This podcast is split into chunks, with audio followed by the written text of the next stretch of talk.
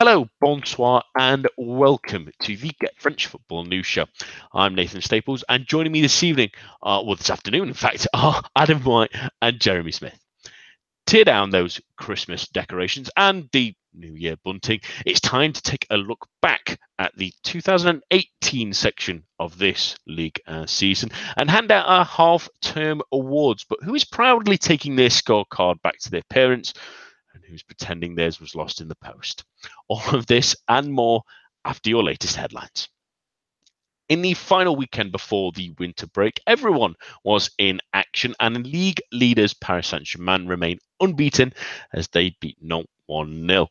They have a 13 point gap with two games in hand at the halfway stage and look heavy favourites to maintain their grip on the league uh, crown despite unrest of their midfielder, Adrien Rabiot. Lille are in second, but no thanks to their 2 1 defeat to Toulouse. Two Max Alain Gradel penalties helped Levier uh, finish the year on a high and away from the relegation places. Place that's currently occupied by both Monaco and Guingamp, with the bottom side winning their clash at the Stade Louis II 2 0. Marcus Thuram and Nolan Roux did enough to seal the points that mean there is now a three point gap between the two sides. And from the Principality side, and safety, there is also that three point gap. Dijon lost 3 0 at Saint Etienne to remain in the re- relegation playoff spot. That also saw Olivier Dall'Oglio lose his job with Antoine Kombouaré, the current favourite, to take over, while Les Verts are in fifth position, just two points off the Champions League places. The final of which is currently occupied by Lyon, who were held to a one all draw against the team just below them in Montpellier. Their focus will now likely shift to their European tie against Barcelona and keeping hold of their young stars over the winter window. A team that will be likely to be doing business over this January is Marseille, who finished a poor 2018 half of the season with a one-all draw with Angers. They sit six, but with a few games in hand, while their opponents are faring better after an iffy start, but are still only three points above the relegation playoff zone. Reims finished the first half of the season in the top half after a 2 all draw with Caen. Bjorn Engel saved them a point after Casimir Ninga and Enzo Crivelli had put the Normandy side in front, who currently sit perilously in 16th place. Rennes finished off 2018 with a thumping 4 0 win over Nîmes, with five straight wins under new management. The Crocodile will be happy regardless with their first half season efforts, sitting comfortably in mid table. Strasbourg finished with a flourish too, as they now sit in seventh after a 2 0 win over Nice. Patrick Vieira's side finished 10th at the halfway stage, and attention now turns to the future of out of sorts forward Mario Balotelli. And the final game on the Sunday saw an inconsistent Bordeaux draw with Amiens, who even in 17th still seem to be punching above their weight class. And that's all for now. But to keep up to date with all the news in the world of French football, head on over to our website at www.getfootballnewsfrance.com and follow us on Twitter at GFFN. And do check out our GFFN 100, which has been out since New Year's Day. 100 profiles on the best 100 players in Ligue 1, including a couple of players to watch and written by a few of the true greats that are on the show today. Uh, we start this week with a quick look back at that final weekend before we head into our awards and three particular teams as well that have had a bit of upheaval. And I wanted to start, Adam, with PSG, who their unbeaten record carries on um, into the new year, which is great news for them. They're still in the Champions League, a draw against Manchester United, which has mildly changed over the, mm-hmm. the winter months, at least anyway, since it was drawn. But um, the real attention turns to the, the saga that will sort of be carrying over January, uh, January, and that's the one of Adrien Rabiot, who looks like he's on his way out regardless, but where he ends up will be interesting. The PSG are looking maybe to sell him for, for a fee of around 10 million euros reportedly this winter just to try and get some money back before his contract expires in the summer big clubs are talking to him, but supposedly he's also sort of asking for a hefty wage fee, a hefty sign-on fee, and a hefty agent fee, which handily goes straight into the hands of his own mother. I'm sure Nasser hmm. El will be quite delighted not to be discussing anything further with her. But it's it's a strange situation for a talented player that's maybe at some stage at this sort of point with the money with the agent fees is he maybe almost pricing himself out of a move Yeah, I really think I really think that he is. It's it's it's such a bizarre situation. I think um, this this situation with Rabiot kind of feeds into a wider issue with um with with what's going on in in in in Paris over the last sort of couple of years. So there's a sense of a sense of entitlement amongst some of their younger players in particular, and some of the players that have sort of that have been signed uh, for such large fees over the course of the, the last few years. And uh, Rabiot kind of um, sort of personifies that a little bit, and it this sort of has always been a little bit sort of bubbling under the surface. But the issue in the summer with the the World Cup uh, squad, and he was very justly left out, in my opinion. He only played six games for France and hadn't been particularly good, really, in any and with any consistency over those six games. And you know, uh, and Nzonzi was playing well for Sevilla, and, and they played in the same position. And uh, and given that Deschamps prioritizes, you know, um, harmony above anything else, it seemed like a perfectly logical decision to choose Nzonzi. And obviously, there was some toy throwing as a result, and and there was sort of qu- uh, quotes from that statement he released saying that he was part of the French culture and the sense that he should be in the team because he's played for PSG. He was sort of listing his achievements of as playing for PSG and playing in the Champions League, which which didn't isn't necessarily down to him by any means. And and this sort of feeds into the, his situation with his contract and that he thinks that he's not being supported sufficiently by the club, even though they came out after that incident and supported him heavily and said he's always been part of their plans and he's always been part of their, their culture, being a young player that's come through the ranks at the club. Excuse me. And and it just seems like he one has sort of doubled down on that sense of entitlement that I mentioned before. And is I know that his agent is his mother, Veronique, but I can't uh, avoid the fact he's being badly advised. It feels like the decisions that have been made by him or on his behalf or um, as a result of the two feel very, very sort of artificial and very sort of forced and and like that he's looking for the the the, the wage increase or the, the the, the the exactly the situation that he wants at a club that he thinks he deserves. And it's sort of an inflated sense of importance. And although he's been very good at times in the last two seasons i don't know that he's as good as he thinks he is. Um so it just feels like that if he continues like this then he's going to get a reputation as someone that is a bit of a mercenary even though he isn't. At least his profile suggests he isn't. He's a player that's come through youth ranks and sees himself as a PSG fan and, and, and wants to, and at least previously has said he wants to be he said he wants to be PSG Steven Gerrard, which and this is something that Steven Gerrard definitely wouldn't do to Liverpool. So it, it feels like it, it's it's a combination of factors that have, have fed into this bizarre kind of attitude that he has. Um, so to answer your question, yeah, I think he could be pricing himself out of move. People, player teams are interested, but if they deal with him and his and his mother, and they they continue to act in in this sort of very sort of I don't know, I don't want to say arrogant, but there's a sense of entitlement there. Then he's not only going to price himself out of moves, but he's going to convince teams not to sign him. So it's disappointing because he's such a good player and, he, and he, he's on the cusp of becoming a great player um, for, for, for PSG, but at, that's kind of in tatters now a little bit. And it'll be interesting to see what happens for the remainder of his career because this isn't hardly a high point, and I don't know that he's proven himself to be the, the player that he thinks he is in, in recent times. So an interesting situation, but it seems likely that he'll leave now or in the summer. Hmm, he's not really fighting from a position of strength. I think is maybe the, the thing that a lot of people have pointed out that a similar player in a similar scenario was was Max Meyer maybe at Schalke where mm. he was maybe out of sorts, but then sort of resurged in the second half of last season. Yes, and then all the squabbles come out. Even there was his agent saying he should be playing for, for Barcelona, and he ends up at, at Crystal Palace, really, which is it, it, they do play in the same colours, but it's not quite the same atmosphere. No, apologies to uh, to the Palace fans there, at least anyway. But uh, in terms of of other things, really, Jez, the the knock on effect of this is, like I say, he's not playing at a position of strength. He's not really played uh, consistently well for you could argue for 12 months, really, which is why he missed out on the French squad. But at the same time do, do, Barcelona want to deal with this hassle really? If, if he's going to be like this, if he's left out the squad for a, for a couple of weeks in, a, in in in what some could argue is a stronger team, and and then uh, adding to the factor of that is the him burning bridges elsewhere with saying that a club like Tottenham are beneath him really in comments to that um, one of our friends Jonathan Johnson on ESPN had had commented it's he's sort of digging his own grave here. If, if it's sort of Barcelona or bust at the moment, it feels like, and if they turn around and think that these wage demands are a bit too much, or he's maybe a bit too much of a hassle, it could uh, go uh, all do lally for him, can't it? Yeah, I'm, I'm a little bit torn on him. Um, I think I've I've changed my view slightly recently. Um, I think the way he behaved with France in the summer was was petty and pathetic, and you know the only person really punished out of that was was himself.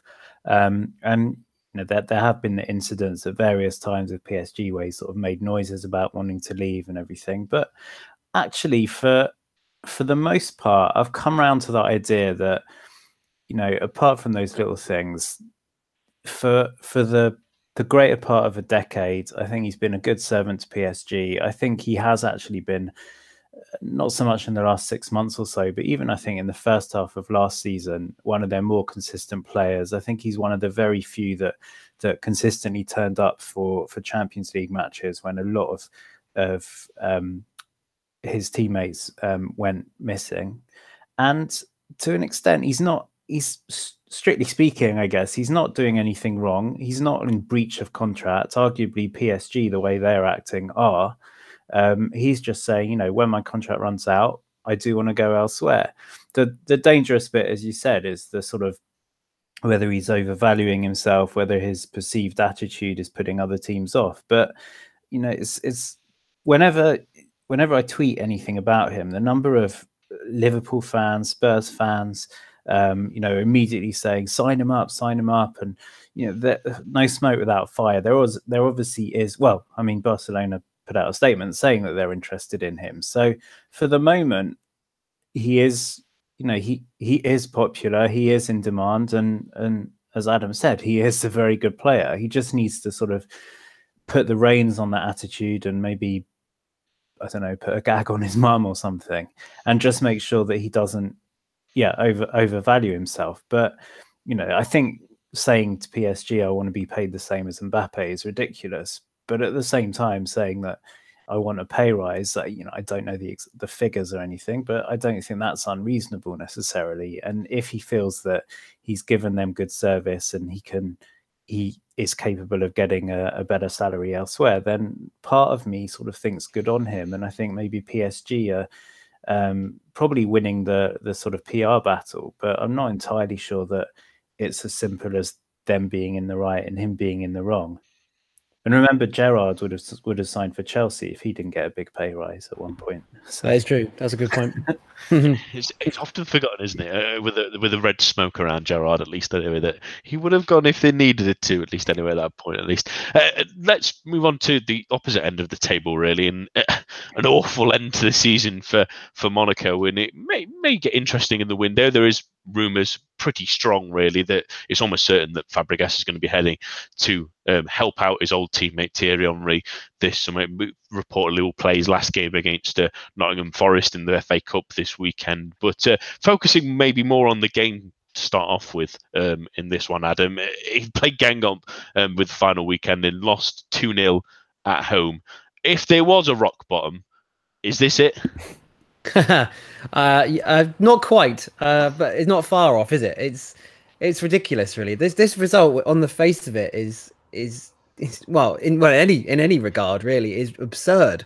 That well, it's not absurd. It's it's just it really does underline the fact that Monaco have completely fallen off the edge of a cliff. To lose a home at home to I know they're not perhaps you know this, it's not the most intimidating place to go to Stade Louis but even so, to lose at home to the team who have struggled along the bottom of the table have I think only had one win before this, um, who who look far adrift. They look like a League side. They sold all their better players, most of their better players in their summer, or they left. Jimmy Briand left and ended up at Bordeaux. Um, it's a terrible, terrible result, and it just feels like how do they turn this around? At least at that point, it felt how do they turn this around? And it turns out that they do that by signing better players, which obviously is a little bit obvious and something they should have done in the summer. But it just feels like a bit of a they've almost acknowledged that their their transfer policy in the summer was was absurd and it was it jumped the shark in Monaco terms and they went for signing teenagers rather than players ready for their first team and and and it all sort of as a bit of a perfect storm, it all compounded to into a bit of a mess uh, for Thierry Henry to, to handle.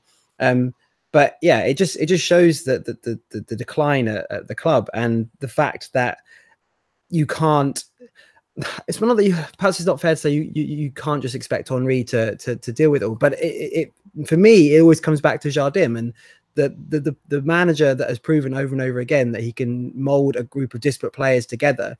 Um, no matter what their their sort of age or background or previous previous clubs or, or skill sets, and get a winning team out of them, not not in one particular style or one particular way, but find a way to get results he's the perfect manager for them right now and then they they for whatever reason parted ways so um, it, yeah, it feels like that that may have been as close to Rotterdam as, as they'll get to, to answer your original question.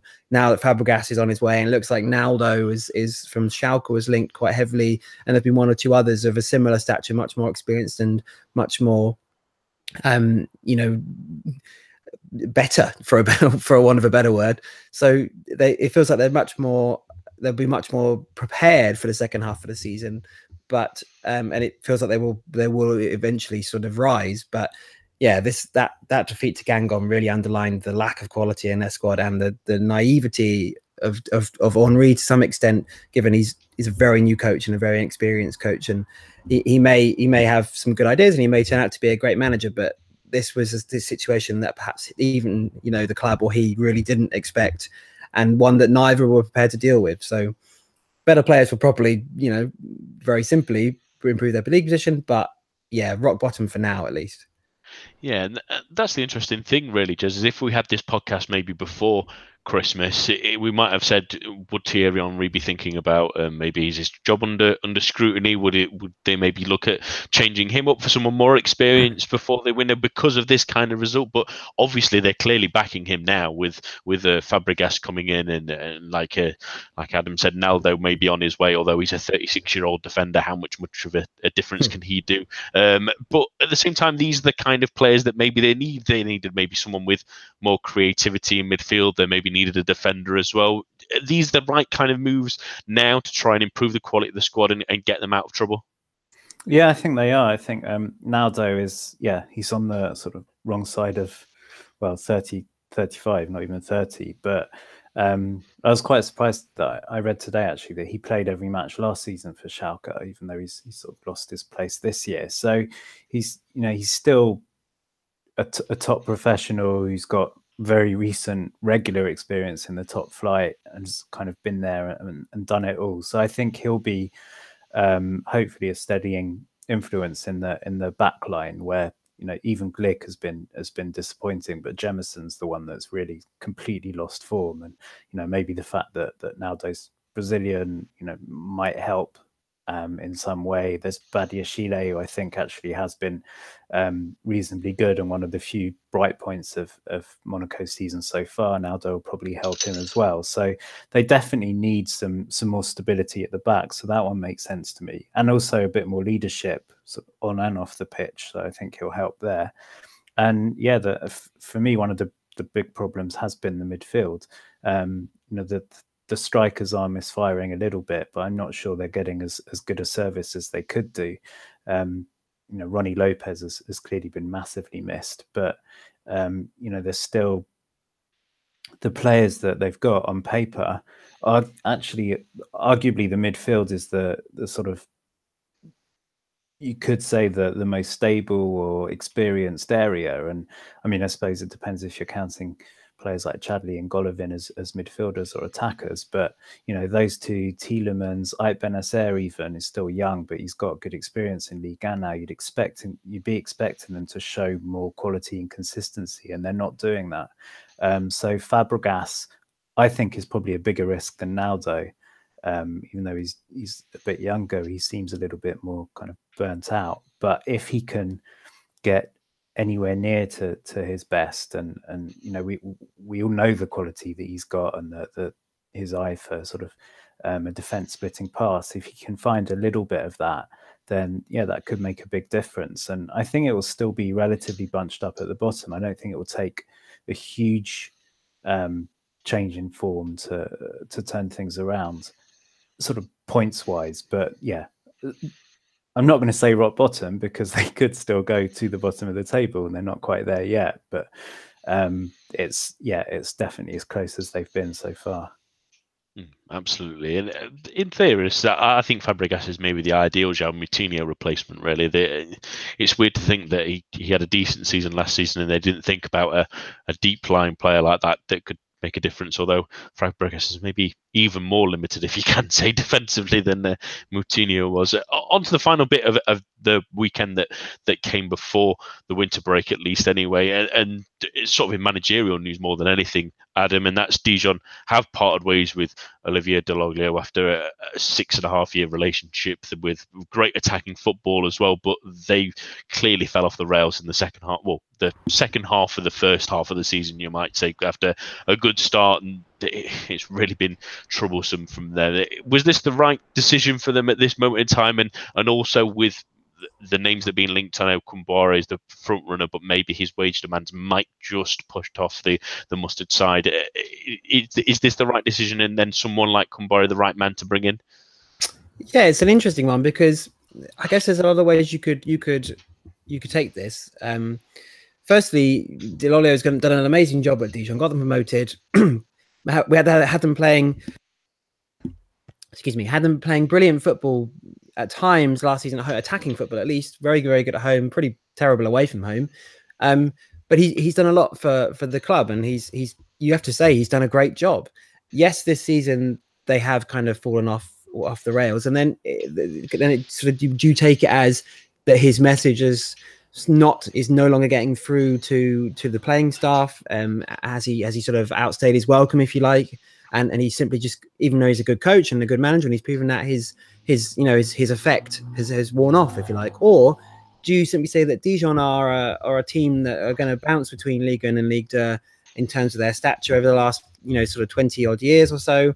Um do do you just say that last season was them outperforming their expectations and and you know performing better than was expected? And is this season in terms of the overall campaign so far is it a little bit more in line with what would be expected for a club of their stature to be around the relegation zone and just above it. Um, so it's very difficult whether you, you you could fall down on either side of that of that fence, and, and it's clear that the the the board have fallen down on on the on the, the former side, if you like, and and I think that's probably a perfectly reasonable thing to to to assume that he simply just isn't getting getting through to the players, and, and his message after six and a half years, which is a long time in modern football, has worn off, and they, they have the quality not to get relegated. They proven they proved last season that they are capable of playing great football, and they have not been playing great football, and they are close to getting relegated. They're probably apart from Monaco, who are going to eventually rise above you would imagine. Apart from Guingamp, the, the the the poorest team so far. But like I said, is that below expectations? And I would say maybe just, but but not quite. So I think a change manager makes just about makes sense because you know even if it's the new manager bounce, it'll probably be enough to keep them up. And Antoine Kombouaré, if he does come in, is is extremely good at, at getting a, a, a sort of an average squad to perform at or above their own their own abilities, as he did with Guingamp, and he did to some extent at Lens for periods. Um, and and he's a very experienced coach in both in in, in French football as, as, a whole. So I think that that would be a good appointment. I, as, as an aside, I'd love it if Pascal Dupraz got the job, but that's my own personal uh, personal preferences um, to him back in Liga would be fantastic. But I think if Kombouaré is the man, then that's that's a sensible decision for the club a whole because they're good enough to stay up, uh, and they were sort of teaching on the edge of not staying up. So I'd say fair play, but unfortunate for Delio. Hopefully, he'll get another League One job rather than dropping down to League Two, which he might have to do now. But um, he's proven to be a, a, a good League One coach over the last couple of years, and hopefully he can stay in the division. Mm, absolutely, and it was it's almost like uh, making Dijon pick between fire and water there, really. Just uh, let's let's move on to the the uh, the awards now, and and because it always takes us a while to get through this first one. At least it, we've got several awards for you this evening. We've got half term awards uh, 11, um, the manager of the half season, the disappointment so far, the surprise so far, the ones to watch in the second half of the season. Also, an extra award this year, I like to call the Winter Wonderman. Thank you very much for the the punnage on that one. Um, just for someone for for our Premier League fans to be watching for their teams to maybe go after in this winter window. And also, obviously, our Liga snapshot, so our favourite moment of the first half of the season. Let's start with that 11 then and go with goalkeepers first. Um, I'm going to get a name from all of you and a little bit of an explanation as to why you've picked them, uh, and then we'll choose our ones. We've also got our nominations from our friend Rich Allen as well, which I will add into the mix as well. But I'll start with yourself, Jez. What's your goalkeeper for our half term 11? Um, I'm struggling to pick between two. That's um, Edouard Mendy of, of and uh, Benjamin Lecomte of, of Montpellier. But just because I feel that for so many years he's still being undervalued and um, also sort of to give him, I know I kind of contradicting myself, but to give him a bit of extra credit for finally breaking into the France squad, um, I'm going to go with Lecomte. I think you know he's just carried on where he left off last year, marshalling what is a very good defence ahead from front of him. But Montpellier are all about their their defence, and and I think he's a crucial part of it. And um, you know what, in a way, what what makes the team tick. I think he sets the tone for the whole team. I, I think he's I think he's brilliant. Always have done. Yeah, and even shows his ability to grow a mustache in this season as well, which is a, always a nice thing to see as well. Uh, Adam, what's your choice for goalkeeper? Yeah, I had a very similar uh, call between Mendy and, and Lecomte. I really like Lecomte as well. He was great at Lorient uh, and has been fantastic for Montpellier. But I just fell fell down on the side of, of Mendy this time. Um, uh, aside from those two, it's a little bit difficult to like to pick a top five. Would be actually pretty hard because it's both like a uh, keepers have been performing the ones you'd expect to perform well have performed pretty poorly, and there have been a few other ones that have sort of come from left field. But um, given how good defensively Reims are, that's a lot to do with Younes Abdelhamid and, and Bjorn Engels, who have been absolutely monolithic in defence. They've been very, very good. Both their fullbacks, especially, uh, Konan, have been fantastic too. But Mendy's the thing that impresses me about him is his it's not like he's making brilliant saves every week. He, he's keeping clean sheets, but he is extremely good at commanding his area and extremely um, sort of forthright in his goalkeeping. And the amount of times he comes for a cross, and I think, oh, he's going to, it looks like he's going to drop this. He's sort of out towards the penalty spot, but he he manages to claim it uh, almost every time is really quite impressive. Particularly, I think you probably argue every time. I don't, I can't remember him dropping one of those, which a lot of goalkeepers really struggle with. Um, where they, they come out and they're they're buffeted by by centre backs and by forwards, and you know they very easily drop the ball. I, I, don't remember him doing that at all. He's extremely good at that. And given that Reims limit a lot of teams to having to either shoot from long distance or cross from deeper positions, given how compact and how narrow their back four are and how very good they are uh, especially in the air, uh, Engels and, and Abdel Hamid, um, that that skill is is extremely useful, and and it's what sort of separates him from a lot of other keepers in the league. And um, we'll come on to it later, sort of moving Premier League teams moving for, for players, but um, although it's not necessarily the case anymore, but that that would be extremely useful in, in the Premier League too. So that's, that's just a, a, a skill that is underrated in, in goalkeeping, and, and Mendy is, has, has made a, a habit of, of, doing really really well. So for me, he's been the best keeper in the league so far this season, and uh, yeah, he's my pick. Absolutely, and uh, just to give us Rich's picks on this one, his was Mendy. He also had to mention that Lecomte was a very close second. I, I, do want to mention someone that maybe we've missed off the list that I thought was probably my second, but he might be third on other people's list. Is is Walter Benitez at Nice? I think he's been really good. Um, he's probably been their best player. He's kept a lot of clean sheets this season, which is helped by the defence. But he's obviously pulled off a number of, of good saves as well himself. He's established himself as the number one at the club under Vieira, and uh, will certainly maybe get some mentions towards the end of the season if he does continue this kind of form. But our goalkeeper of the half season is also the one I chose as well, is Edouard Mendy. Um, I, think he's been terrific for Reims. I think Lecomte is pretty close as well, but uh, I don't think I, I don't, it, it, picking between the two, I think I think the the ultimate factor for it, and it might have been for Adam as well, is is if they didn't have him, would it make a difference? Um, yeah, and I think the Mendy out of Reims makes more of a difference than than the Lecomte of Montpellier, and that's not a, mm. a hmm. slight to. He's excellent season as well, but Mendy's just been that superb, especially in that Marseille game. He literally earned them that point um, in that terrific display. Uh, on to our fullback, so we'll need two names on this one, and I'll go back round the corner to Jez again. Who are your two fullbacks for the team? Um, I'm gonna. This is gonna be a theme, but I've, I've again I've really struggled with this one. Um, for right back, I've only struggled between two names. Um, I think both have been excellent. That's um, Kenny Lala of, of Strasbourg and Celik of of Lille.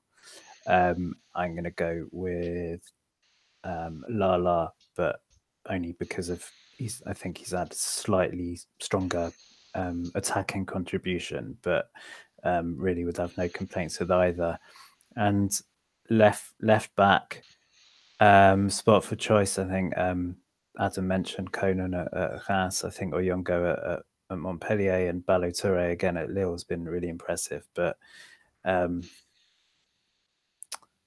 I was going to say, but I'm going to go with Ferland Mendy, but I've changed my mind. I'm going to go with Ballo-Touré, who, um, you know, not another sort of revelation in that little little defense. And I think that their defense has been really underrated just because of the um, the attack has been doing so well, but I think they've been really impressive at the back as well so far this season.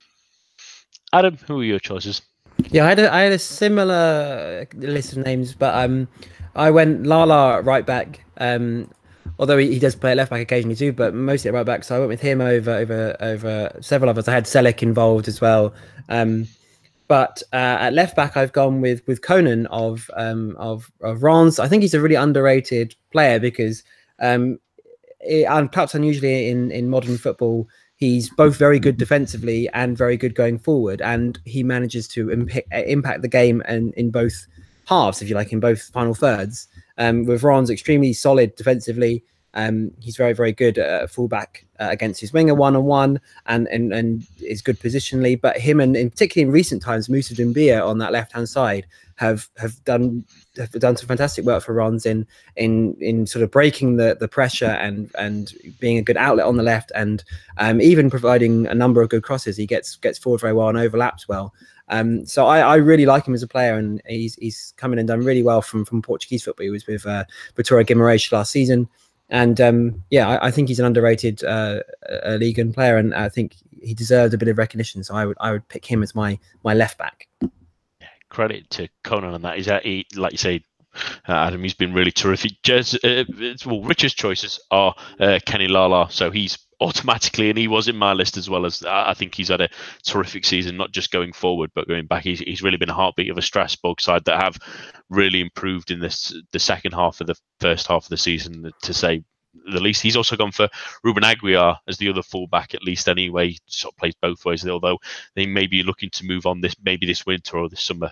Um, really had an impressive sort of season. He sort of moved Mukiele back into the middle last season and has been good and, a, and an excellent part of the the Montpellier defence this season. But uh, obviously, Lala's there, and we've all got different choices for fullback because my choice was the one that Jez originally had, which is Ferland Mendy. I, I, think he's been really terrific, and in some games he's been absolutely superb. And now Barcelona are, are having ta- keeping tabs on him now, at least anyway. Whether that be the right decision to go will be will be left and remains to be seen, really. But um, I, I, think he's been had a fabulous season, and that gives us a difficult decision. We all have different choices for the extra fullback, but I think because Jez mentioned that Mendy was a, his original choice, that just gives him half a vote, and Ferland Mendy will be the choice for us. Unless anyone's going to go against my dictatorial rule here, um, because it does sound like I'm just picking the one I've chose. Ferland Mendy just edges it against it.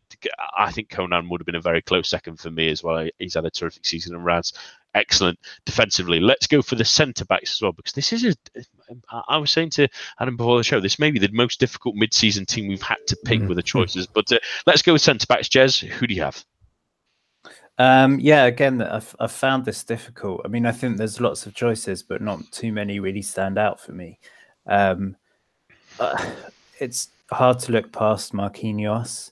Um, again, I felt that there should be a Montpellier representation in there. So I went for Mendes. Um, I just think he's he's a bit more mobile than than his his partners.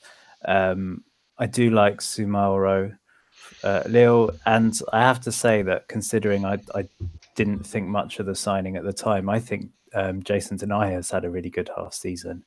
But if you're going to push me, I would go Marquinhos and Mendes. Adam. Yeah, this was a difficult one. I I strongly consider Marquinhos as well. Um, but I I feel like he hasn't been. I thought in the last couple of months he's been absolutely superb. But if we're talking about the hot the hot the season as a whole, there were one or two occasions where I felt like perhaps his concentration let him down. The the the set the, the game against Napoli. I know this is a League eleven, but the, the game against a home to Napoli had a bit of a it wasn't it wasn't great and perhaps that's the blame for one of the goals. So I I leant towards Thiago Silva as my first one because I although I've been very critical of him in the past, he he looks like the player that we, everybody outside France thinks he still is. now that now that Tuchel's come in and he's really got him playing, he looks like a leader. He's defending sort of proactively and aggressively. He's much more physical than he was previously. And basically, I, he, he's 34, but I'd argue this is the best period of, of form um, since he joined PSG because although in the league he's had a, he's been up and down a little bit perhaps, but in Champions League games, particularly the the uh, the Red Star game away from home, the Liverpool game at home, and uh, a number of others, being Lyon when they beat Lyon five 0 That's not obviously not a Champions League game, but when they beat Lyon five 0 he was absolutely superb in the in those games, in the big games, where previously he really has not been very good in big games. And for for PSG, that's all that really matters. Um, the big Champions League games and the big games against other league sides. So for me, Silva uh, is in, and I went with Pablo as from Bordeaux as my second second choice. He's had such a bizarre career path, um, coming through Brazilian second division football, then joined the first division team, finished mid-table. Bordeaux signed him seemingly as a bit of a gamble, did not work out at all, was pretty poor before going back on loan to Corinthians, where he won the league and was voted the best centre back in, in the league with, with Corinthians. Came back to Bordeaux perhaps at the right time, um, with all the managerial upheaval, found himself in the team and and took his chance. And um, this season he's been he's been excellent this season. Really calm on the ball in possession, read the game well. Occasionally a little bit slow, and occasionally gets outpaced, but I don't think there's too much he could do about that. He, he manages to cover that relatively well with, with his intelligent defending, and I've, I've been extremely impressed with him. And he's been he before the managerial change at Manchester United, he was linked pretty pretty strongly with United. So um, I, have loved watching him this year, and um, him and I like Jules Koundé as well, who also came sort of close to my list. Um, but Pablo for me, who's been absolutely brilliant. Mm, interesting choices, but it gets more interesting when Rich adds in Marquinhos and José Fonte, who was a interesting one coming in at, at Lille and helping that defence. He's had a, a good half season, and my choices um, add the confusion because I've also gone for Thiago Silva. I think he's, uh, I think you explained it excellently, Adam, in saying that he's the image that everyone sees him um, when they play on one FIFA, at least anyway, with, with the pace he's got at least anyway. And uh, I think I absolutely agree with you on that one. He, he has had an excellent half season, which is a fact this time rather than one of those fabricated ones that be from his from his reputation. And mm. uh, my other choice was one that you've picked as well, Jez, in Pedro Mendes. I think he's had an excellent half season with Montpellier, who've had a terrific defence yet again, which leaves us a conundrum. There's a three way tie between Thiago Silva, Marquinhos, and Pedro Mendes. And, and in order to have a selection that all of us have chose, um, it will be both the Brazilian Paris Saint Germain centre backs that get the award. So it'll be Thiago Silva and Marquinhos in there. Could you argue Marquinhos was maybe more of a midfielder at times? Uh, I'm not. I'm not going to have that debate now. So Thiago. Silva and hmm. Marquinhos are our centre backs of the half season. Congrats to them. Now's the interesting one in our midfield because looking at Richard's choices, he's got completely different ones to mine. And I'll start with his actually, and that's Yann M'Vila, Houssem Aouar, and Clement Grenier in his three man midfield. Uh, Jez, what's your choices? Um, I had sort of similar but different to him. So I've gone with the Saint Etienne midfielder, but I actually think Selnæs has been a little bit more impressive than M'Vila so far this year. And, you know, for a predominantly defensive midfielder to, to come up with five assists as well, I think is really impressive. Um, I was torn between, I mean, I guess I could have both, but Aouar and Ndombele. But um, although I think Aouar in the last month or so has been more impressive. I think over the course of the season, um, Ndombele edges it. Um, and oh, actually, I'll put them both in. oh, Aouar and Ndombele. Okay, and then Adam, what's your choices? Um, well, um, I, have as we were discussing for K1, this is going to be a difficult one because you've all kind of chosen different um, different things. I'll go. My first one is Aouar. I think that's probably the most common one that probably pops up over the course of our, our picks. So uh, he's been fantastic and really kicked on this season. Um, uh, but my other two, I've got Julian Draxler, who I think has gone really under the radar for PSG and has been quietly outstanding in midfield. Um, yeah, I, I, agree with that. Yeah, I'm. Yeah, I'm glad I'm not the only one because I feel like I, uh, sometimes I feel like I'm the only one sort of blowing his uh, blowing his, his praises. But um, it, it's it's yeah, it's it's been he's been fantastic in in midfield um, dropping deeper as he did uh, under Unai Emery into a three, occasionally almost into defensive midfield alongside Verratti or even deeper. There was one game in particular that stood out for me uh, against Lille, who obviously are the second, probably the second best team so far. They're second in the league, second best team in the league this season after PSG. They came to the Parc des Princes, and he, him and Verratti, but particularly him, absolutely dominated that game. Passing was outstanding, brilliant, brilliant first touch and control in midfield. Um, just, just the perfect midfield performance, and he's when he's had the opportunity, doesn't always start, but when, when he's given opportunities, he's been quietly absolutely brilliant in that position. And I've, had a great time, uh, great time watching him. Um, so he, he's in for me. Um, he should start every game for me for PSG, but uh, uh we'll see if that happens in the second half of the season. I doubt it will. um, given the options and other midfielders coming in likely as well. Um, but my final choice is is Téji Savanier, who I think has been superb for for Nîmes as well. Um, I think his season is kind of characterized a little bit by the incident with Mbappe in in the game uh, where, where PSG won four two at the, at the Costières, and uh, he was sent off completely ridiculously for what was a run of the mill yellow card and then got a five game ban for absolutely no reason. Um, well, I imagine the reason was because Mbappe kicked up a fuss afterwards. Um, but that that that seems to be the only reason he was given a ludicrous ban for what was a trip. Um, and it, it, still, as you can tell, it still makes you really, really angry just thinking about it. But either side of that suspension, he's been absolutely superb and he's absolutely run that that knee midfield. Whether they play with a three, Jordan Ferri's come in and done well alongside him. Uh, Théo Valls has done okay alongside him as well in a three. And even if they play in a two, it feels like they're playing with a three because Savanier is um, so confident on the ball. His his vision is fantastic. Picks a really good pass. Is very sort of physical, combative in midfield, um, and just looks. He's one of those players that looks better than everybody else. His his technique and his touch is is a, is a step above the rest of his the rest of his colleagues, and he's been my my um, one of my favorite players to watch. And and I covered him for the the GFFN 100, which, as you mentioned, Nathan is is is on the Twitter feed at the moment. I came out at the beginning of the year. I did his profile, and I, it was really interesting to to research his background. And he still lives in the same house in in Montpellier, which is where he started his career. Nîmes, obviously, very close by with his with his mother and his and his father and his wife and his brother, and um, is very much sort of a home home bird, and uh, only went to Arles Avignon um, after leaving Montpellier because his mum agreed to go with him and, and, and look after him. So he's he's an unusual type of character to be playing professional football at, at, the highest at the highest level of European of the European leagues, uh, and uh, he's he's he's he's brilliant. He's and he might not have to. Uh, he might not be around in that Montpellier suburb for, for much longer. I imagine that there are other clubs looking at him. He's been brilliant. So Savanier, Aouar, and Draxler for me will his mother go with him? That's always possibly the problem. And like I say, the, the trend continues with these centre midfielders, at least anyway, because I've got a completely different list to everyone, really, it seems like. Uh, I've got Benjamin Andre in my list from Rennes. I, I, he's been tremendous this season. He, he's one of the better defensive midfielders, but also creates and, and,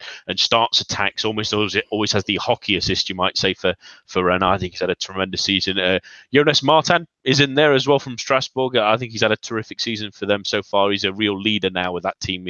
He's clearly got the quality. He's scoring goals, uh, whether it be from the penalty spot or elsewhere. He's he's commanding. He's driving that team forward and and and giving them a lot of uh, inspiration that's helped lead, lead them to that seventh place position. And uh, I've gone for a sneaky one, but I'm I'm also thinking if people are counting Houssem Aouar as a as a centre midfielder, where he does play on the wing and and and, and on all sorts of bits, surely Wahbi Khazri can also be counted as a midfielder as well he's been tremendous, really. I know he might not get into the team, but, he, but he's been absolutely terrific for Saint Etienne this season. He's been a great sign up, and I, I, did the profile for him for, for the 100 as well. And uh, he's really had a great season. The, the, uplift from where we saw him at Sunderland maybe 18 months ago, really, the difference in the player is is quite dramatic. It's whether the, the maybe the water's different in France and gives him superpowers, it seems, but he's been absolutely tremendous and possibly even Saint Etienne's best player, really. And that gives me an incredibly difficult choice to really go through who we pick for our midfield, really, because we've all got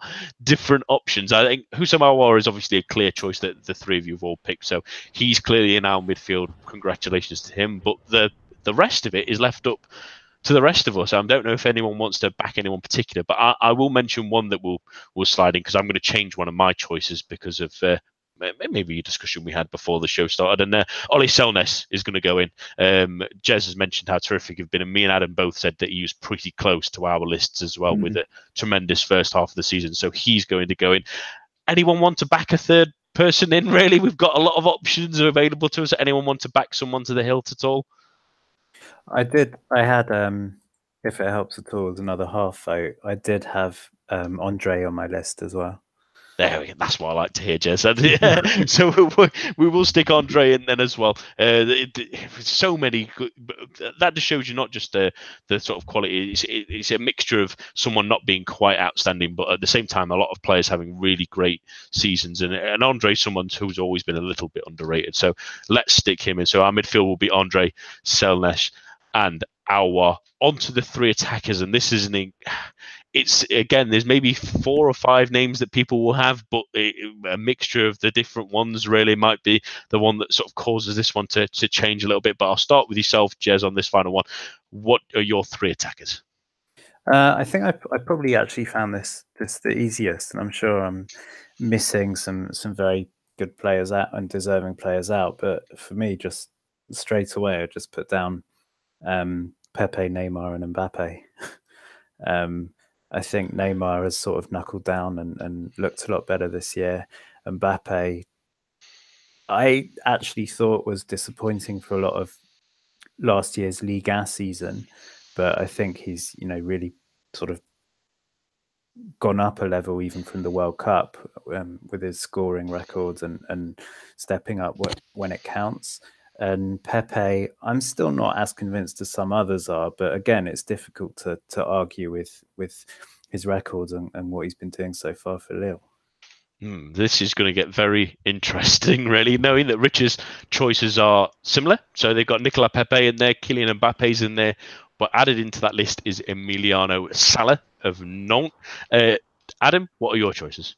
Yeah, I think it's going to be tight because I had I had four players that I, I struggled to pick between, and I had Neymar and Mbappe too. Um, Neymar looks a lot more mature this season, um, especially in Champions League games. He's been been really good in the last two or three Champions League games. Um, and Mbappe, I think the interesting thing about him, I agree with with Jez that I was a little bit disappointed with his league and performances last year. He he missed a, a, number of chances. You know, he missed very simple chances. He really should be scoring. And I think that's sort of borne out. The improvement is borne out from from that season to this, in that he got 13 league goals in the whole of last season. And he's already got 13 this season. So it really does show that he's improving. He just looks broader and even more confident after the World Cup. He's so physical and um, even quicker if that was if that was ever possible. Um, but yeah, he's been un- unreal this season at times. They both have. Um, so I had those two, but I chose between Sala and Pepe as my final um, final forward, and I, I fell down on the side of Emiliano Sala. I just think that he's been really good for the previous two seasons, got 12, 12 illegal, 12 or 13 league goals in each of the last two years. And he's another player that's already got 12 this season as well. Um, and having been, I thought fantastic in those previous two years, often in a non team that didn't score many goals, he he got very very few chances, led the line brilliantly, brilliant in the air, um, and still got well into well comfortably into double figures in both those years. That was a great achievement. But to to already be level with the likes of um, Mbappe this season. He's been uh, he's been unreal this season, and um, uh, no wonder that he's been sort of linked with sort of uh, eight-figure moves to the Premier League and, and and things like that. He's he's led the line brilliantly. Even when he doesn't score, he adds a lot to the team in as a focal point and, and holding up play and bringing others in around him. Is still often really isolated in this non-team under under Halilhodžić and was under Cardoso as well. And when they were playing poorly under Cardoso, he was still brilliant and still scoring goals, even even though Cardoso didn't really fancy him. He was coming off the bench and scoring, and and yeah, he's been brilliant this season. So I, although although I like Pepe a lot, I think Sala edges it for me.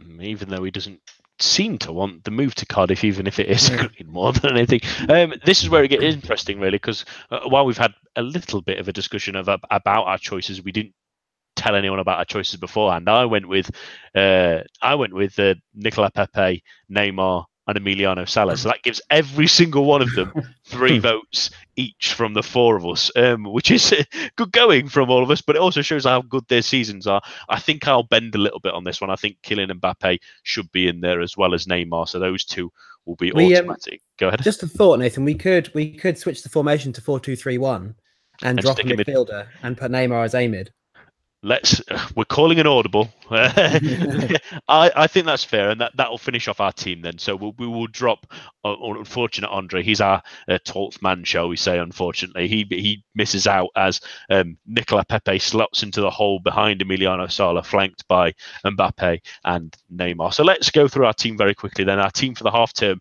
is eduard mendy in goal Kenny Lala and Ferland Mendy on the fullback positions.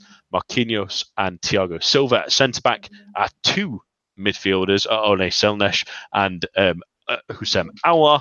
And our attacking quadruple now is Nicola Pepe, Emiliano Sala, Kylian Mbappe, and Neymar. Um, congratulations to all of them. Excellent first half of the season. They do need to keep it up though. But let's go on to our more individual awards now, and starting with the manager of the half season. And let's start with yourself again on this one, Jess. Who's your manager for this half of the season? Um, so again, here I was torn between two names.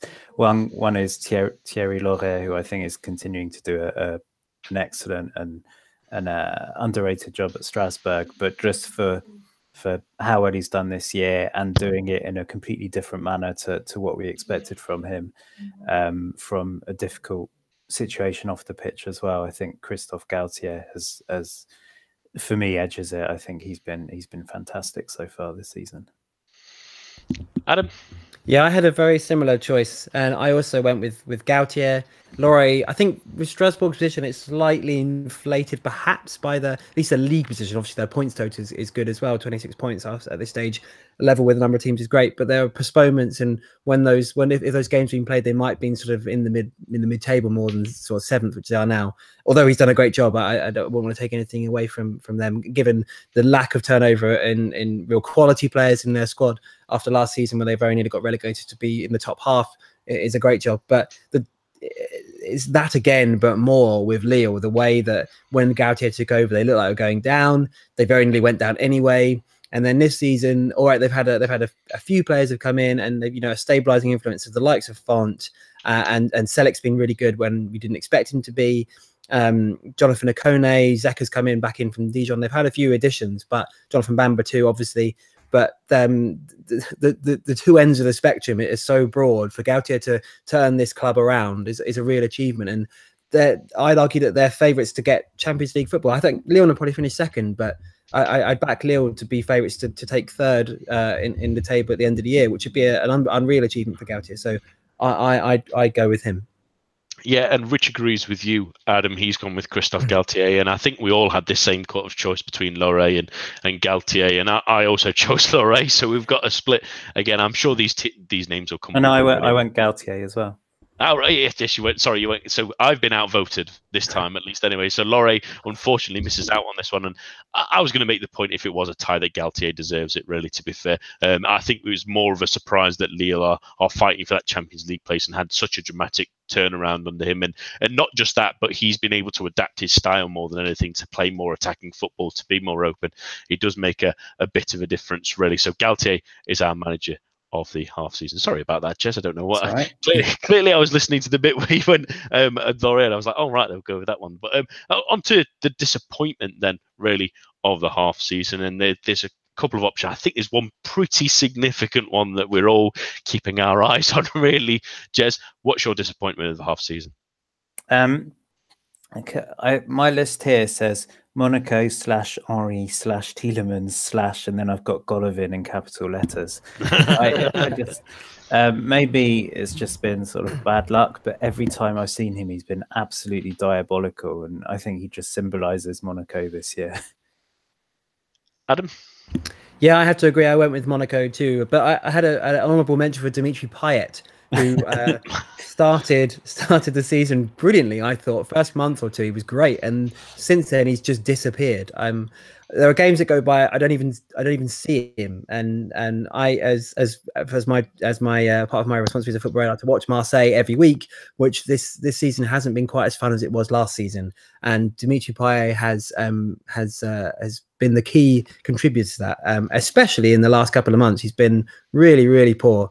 Um, so um, Monaco are the winners for me, but I think Payet uh, equally diabolical displays uh, deserve a deserve a mention too. But Monaco for me. yeah, I think, I think uh, um, Jez like giggled at that one because he probably didn't dare quite say Payet just did his uh, his ones there. Uh, I think it's pretty obvious what our disappointment is, uh, and we'll we'll roll it all up into one ball. I mean, Richard's also said Youri Tielemans, Golovin, Monaco. Uh, it's Monaco, really. Unfortunately, um, they've not been at all at the level we expected. I suppose you could argue it's a number of factors, but um, they've been really disappointing after what you would expect at least would have been another at least minimum Champions League campaign. Uh, on to the surprise then, we maybe talked about a few of the teams that might be involved in that, but you can name some players as well should you wish. Um, Jez, what's your surprise? Um, because I didn't mention him earlier in the team, I've gone for for Sala. Um, I'm I'm still not convinced that long term he's a he's a class act. I still think it would be a bit of a risk if um, if anyone was was to spend too much on him. Um, I have always liked him and his work rate and his sort of clear enjoyment of, of playing football, but I've never been 100% sure about his quality. But this year so far, as basically everything that Adam said earlier, I think he's been he's been fantastic and um, not always in easy circumstances. Um, he clearly sort of was was not wanted in the summer, and you know it's helped that Halilhodžić has come in, but he's he's just been I'll say a revelation. I mean, it's a weird thing to use for a sort of 28 year old, and we'll have to wait and see how, how how he develops the next two three years. But he's been a really pleasant surprise this year. Mm. Adam, um, yeah, I I I I went with uh, with the Montpellier strike partnership and sort of Montpellier's football in general um, as my my surprise. Um, given how Mitchell Der Zakarian teams generally work. He's very solid, very very stoic, and managed to organise his teams really well. He's quite an imposing chap. I met him briefly once, and he was he was sort of very sort of st- he sort of stared me down a little bit. Uh, and uh, yeah, he, he, he's quite an imposing chap, and his team's play in a very similar way. And you know, when he was at Nantes, they they finished bo- bottom of the scoring charts, and then second bottom to Troyes when they got relegated and were really poor that season. Didn't score any goals, and finished 14th both seasons. And even though he had Reims in in League 2, when you know they're expected to bounce back up, only finished sixth, but they didn't concede many goals, but they they couldn't win games either. And a similar thing happened last season. Montpellier, they were very steady, got points off the, the bigger teams, struggled against the weaker teams, were in the race for Europe, but but trailed away, couldn't win enough games. And for that to to, to switch so sort of not dramatically, but for it to evolve so notably this season with the pairing of two strikers who perhaps in the classic Der Zakarian mold uh, are, are sort of number nines and physical and good in the air and and will, will battle to pair two of them together and then to be so effective as a partnership has been a real surprise. And Montpellier look are an attractive team to watch in, in one regard, as in that they play not necessarily pretty football, but they play sort of uh, intense and and interesting football. And you you want to watch them play because they're not the stoic sit in counter attack team all the time anymore with Florent Mollet in behind, you know, he, he's he's he's really good at Metz in, in spells last season. Um, perhaps should have been in the team much longer than he was uh, before Metz went down. And, and, he's he's proven as a really good sort of conductor for those two, and and they're, they're just a, a, fun team to kind of watch because they play in quite a, quite an unusual way with two big number nines who who get on the end of things, and and you know, they started to to to be a much more effective team this season at both ends of the pitch. He's managed to finally combine that that the, the stoic defense and and some sort of threat in attack. So I would go for the, the, the unlikely bromance between Andy Delort and Gaetan Laborde. Rich has gone for a, a, number of different ones. He's mentioned Delort at least anyway being settled. He's also mentioned Sala as well, but I think we'll nudge him off being that he's been on our um, team of the year at least anyway. That's enough for award for him. He's also mentioned the teams of Lille, Montpellier, and Strasbourg as well. We've obviously talked about those, the first and last one in our team. But since you've mentioned that partnership, and since uh, so is um, uh, Rich, and I, I was going to mention um, Lille really as my surprise with their success, but also you could mention Strasbourg in there. But we're going to give it to Montpellier um, with that strike force, with the, the amount of goals they're scoring, as well as um, creating and still having a strong defence. I don't think anyone expected it. Also, with uh, as we've mentioned earlier, Lecomte doing so well, the defence in Pedro Mendes and the likes, and Aguiar doing really well as well. Montpellier are our surprise of the first half of the season, although there's a few more that could probably claim that. On to our one to watch, then. This will be a young player for the second half of the season, or just simply someone that we think might be someone that you should keep an eye on for 2019. Uh, Jez, who have you chosen in this one?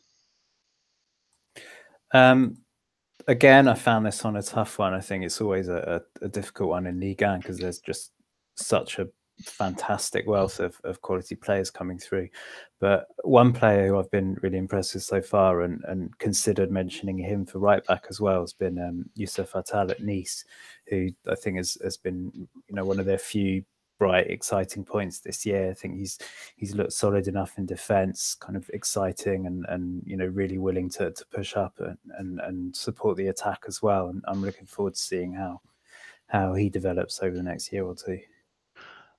Adam. Yeah, this was uh, this was an interesting one as well. I, I I had Selnæs as, as my sort of one to which not necessarily young by today's standards, 24, but he's had a really good season playing further forward, um, getting a lot of assists, using his passing a little bit more under Gasset. He's he's he's one to watch in the second half of the year. But I, I sort of picked out one of my sort of favourite players that goes under the radar a little bit in, in League, and that was Flavien Tait, who I who plays for Angers. He's sort of an attacking midfielder or a left winger.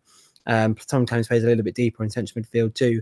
And uh, he was signed a couple of seasons ago from Châteauroux, and uh, you could argue that he fits into the sort of surprise bracket as well um, and just out of sheer will, sort of forced his way into the team, took his chances, and it now is for me uh, Angers' best player. He sort of he runs the midfield, really good on the ball. Um, he's got an eye for a shot and a cross. Um, very plays with a lot of intensity, um, and it's sort of a, a bit of a, a bit of a sort of left field uh, improvement, if you like, over the last couple of seasons. I really like Angers, we've discussed before on the pod. I love Moulin, and uh, Tait's been brilliant, in particular this season, and, and uh, particularly during the autumn months, September, October, he was he was fantastic uh, into November as well. So yeah, I, if if you're looking for an under the radar talent, he's 25. Um, perhaps won't be at Angers, but come this time next season. But great, great, great, great little player, and he's my my pick.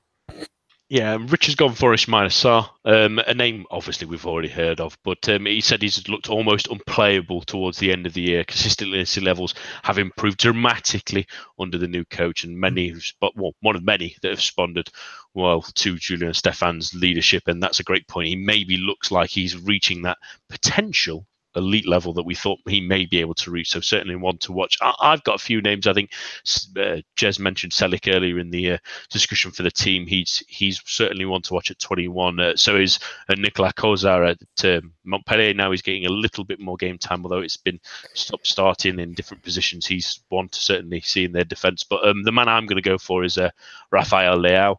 Um, he's played last couple of games for Lille, sometimes coming on, sometimes starting, but he's maybe starting to see himself as the striker instead of Loic Remy with those front three around him. Maybe if as they go attacking, he can replace those if needs be as well. Um, he's just starting to settle into the team as well, and I, I, think he could be a really good signing for them and a and a really good player. Well, many expected him to be very good. Um, when he signed, they were surprised. There was a lot of sort of arbitrations and bits like that with his contract, obviously being a sporting and, and the like. And and it's uh, good to see him settled, knowing where he is now and, and starting scoring goals as well. He's going to have an interesting second half of the season. That's for sure. Um, those two, well, we don't have an award winner usually with this one, so they they all get a, a, nice mention there, and it's the same for this one as well, which is our Winter Wondermen.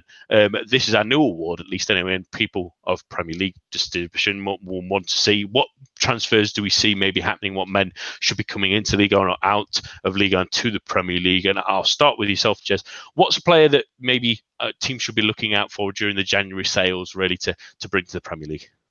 Uh, I'm going to mention three names that have all already been mentioned. um, Kenny Lala, who I really think has has been uh, for a few years now. I think he's sort of been kind of bubbling just under the surface, but the last two years, I think he's found a lot more consistency. Um, I think he's um, very versatile, can play anywhere across the back, can play on the wing, can can allow you to play a back four or a back five. And he's made no secret that he'd, he'd like to play in England sometimes. So I think he would be um, uh, a good a good player to for for any Premier League team to pick up. And there's been quite a few who, who have been linked and quite a few fans who've been sort of asking for more information about him as well. So um, I think he's starting to get on people's radars. I think Selnæs would be would fit in really well into to English football as well. Um, sort of robust, classic kind of Scandinavian midfielder who has, as, as we said, has also added more creativity into his game this year. And then the other one, I don't think they'd be willing to sell yet. It's a bit of a risk, but certainly the fact that they've just brought in another fullback suggests that they're possibly looking to in the in the near future is um, Aguilar at Montpellier. He's an, another really talented um, attacking fullback who, again, I think would would sort of thrive in the Premier League. Adam, what is your choice? Yeah, I really like those those those picks too. I had had a number of them. I, I picked out just a couple more Um, they're a little bit more left field. I had one League Un one, um, but uh, which I'll cover very briefly. Um, Valentin Vada at Bordeaux. I think he sort of it was very very good when he broke into the team. Few sort of poor performances and dropped completely out of the reckoning. I think he'd be a really good addition to Nîmes. He's very good on the ball.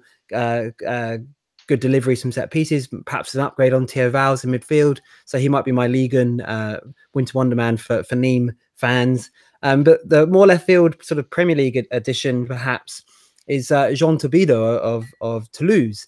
Um, although this comes with a very sizable caveat in a similar way to Adrien Rabiot, uh, he was absolutely brilliant when he broke through out of nowhere. Wasn't really involved in pre-season. Played a couple of games, and then sort of he played in a in a friendly against against Nîmes at the end of July and was really good. And then started the second league game at home to Bordeaux, which Toulouse won, and was was fantastic in both that and the following game when they won one against against Nîmes as well.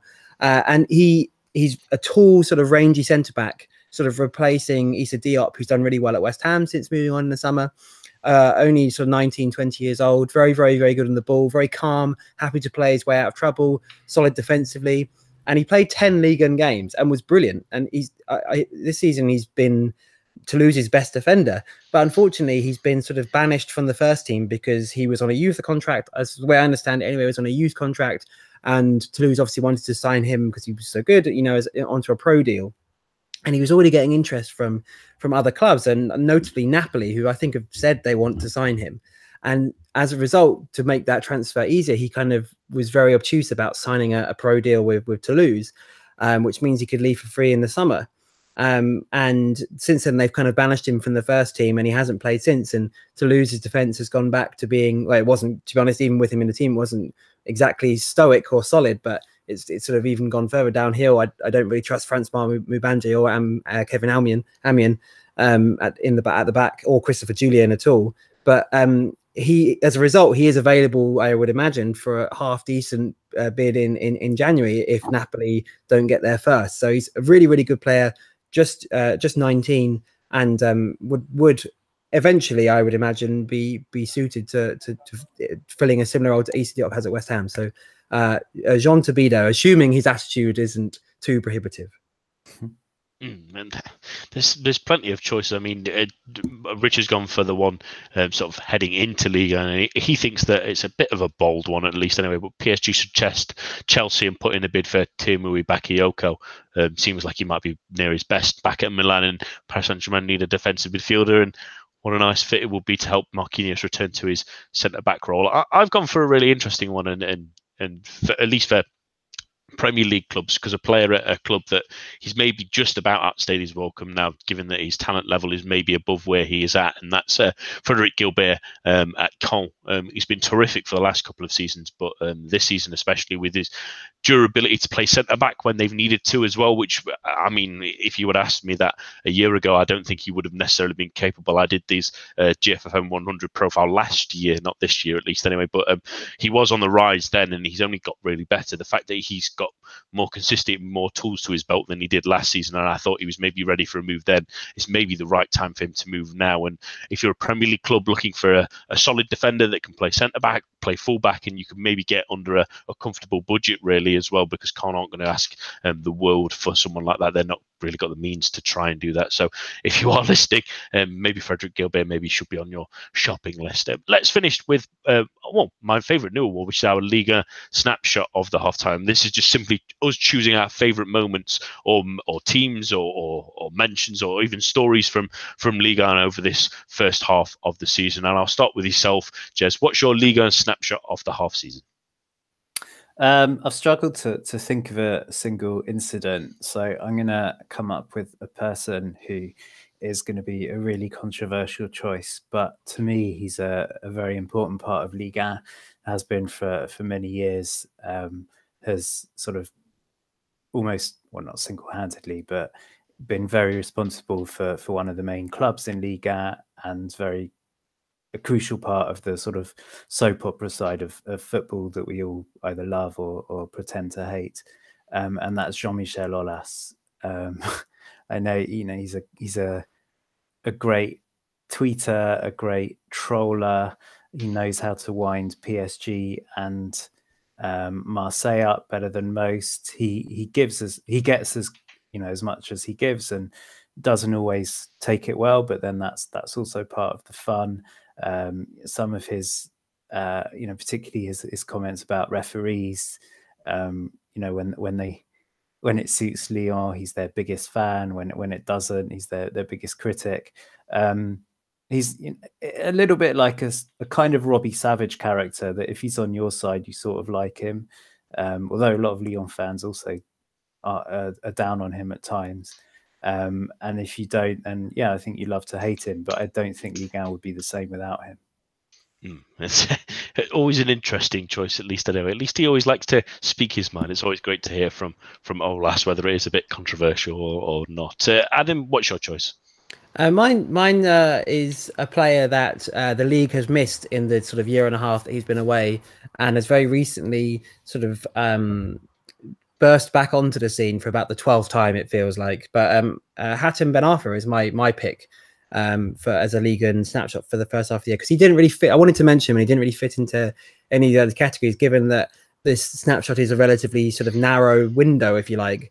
Um, but in December, in particular He's he's looks pretty much fully fit now, and has been absolutely superb for for Rennes. It's it's been akin to his form at Nice when he was so good uh, under Lucien Favre, and, and Nice obviously challenged for top three places over those seasons, and then when um uh, sorry under Claude Puel and then Lucien Favre uh, when um when they were doing really well, and and it, particularly against Nantes in the cup, uh, he was the classic the Ben Arfa performance where he just seems to just wriggle away from people and throw in tricks and and pretty much you know sort of well a large percentage of it seems to come off. And he's just amazing to watch when he's in that sort of form. And given now that he's up to close to full fitness and he clearly wants to prove a point into his 30s 31 now he could be we could be talking about him as as in our team of the year of the season at the end of the year if he keeps this tremendous format with with, with uh, Rennes in the last stage of the Europa League. So Hatem Ben Arfa is is my uh, my one for the league and snapshot of the first half of the season. Yeah, the hope is that the the sniff of money and glory doesn't lure him away again because when will he learn? Uh, that very much leads on to Rich's really, which is obviously the form of Rennes under Julien Stéphan. Um, five games, five wins, twelve goals, and uh, one conceded. Qualification to the knockout round. Rich, Rich, has kept all these awards completely neutral. Yeah, and that, is it? Yeah, it's strange. It's Ismaila Sarr. There's a there was a Clément Grenier in the team as well. Yeah, it's it's almost like there's a bit of Homerism back for, for Rich, given that the form that they've had under Stéphan. Really, it's an unprecedented start for a new Rennes manager. He's always put a proud fathering guy there as well. Players stepping up their performances. Exciting 2019 ahead or are Rennes going to do Rennes things again for Rich? Let's hope that his optimism stays longer than February for once. Uh, hopefully, then, like he says, it has been an excellent, at least, uh, second half of the season. But um, the story that he's enjoying, at least. Anyway, my, my Liga snapshot is uh, about the two promoted sides, actually, because I what I really love about Liga is that. Um, a lot of teams can play a lot of different ways, and it's obviously explained most of the time as a defensive league, and also the gulf between League Two and League is is massive.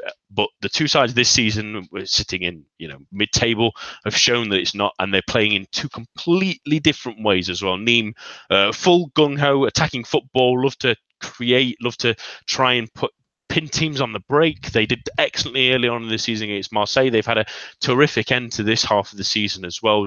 Despite the the big loss in the final game, they they were terrific really, and the, the Thioub, I know uh, Adam's a big fan, and uh, had good moments as well. The fact they've brought in someone like Ferri, who's added a, a little bit of a verve to them as well, it's, it's great to see them start to push on and, and play great football. But Reims on the other end, almost exact other end of the spectrum, really, a defensive, solid team that are so hard to break time. Teams have found it's ridiculously difficult to get through them, and that's a testament to their manager and the and the team. The fact that they've um, been able to do that after losing most of their attacking intent from Ligue 2 with, with them heading on to pastures new, but yet they've not lost a beat really. And the, the fact that they can really hound out teams and we've mentioned some of the defenders that have been and their goalkeeper obviously being terrific this season and the fact that they can keep eking out these 1-0 wins or 1-1 draws out of here there and everywhere um, is a real testament to their squad and and their ability to fight and showing you that in Liga you can play any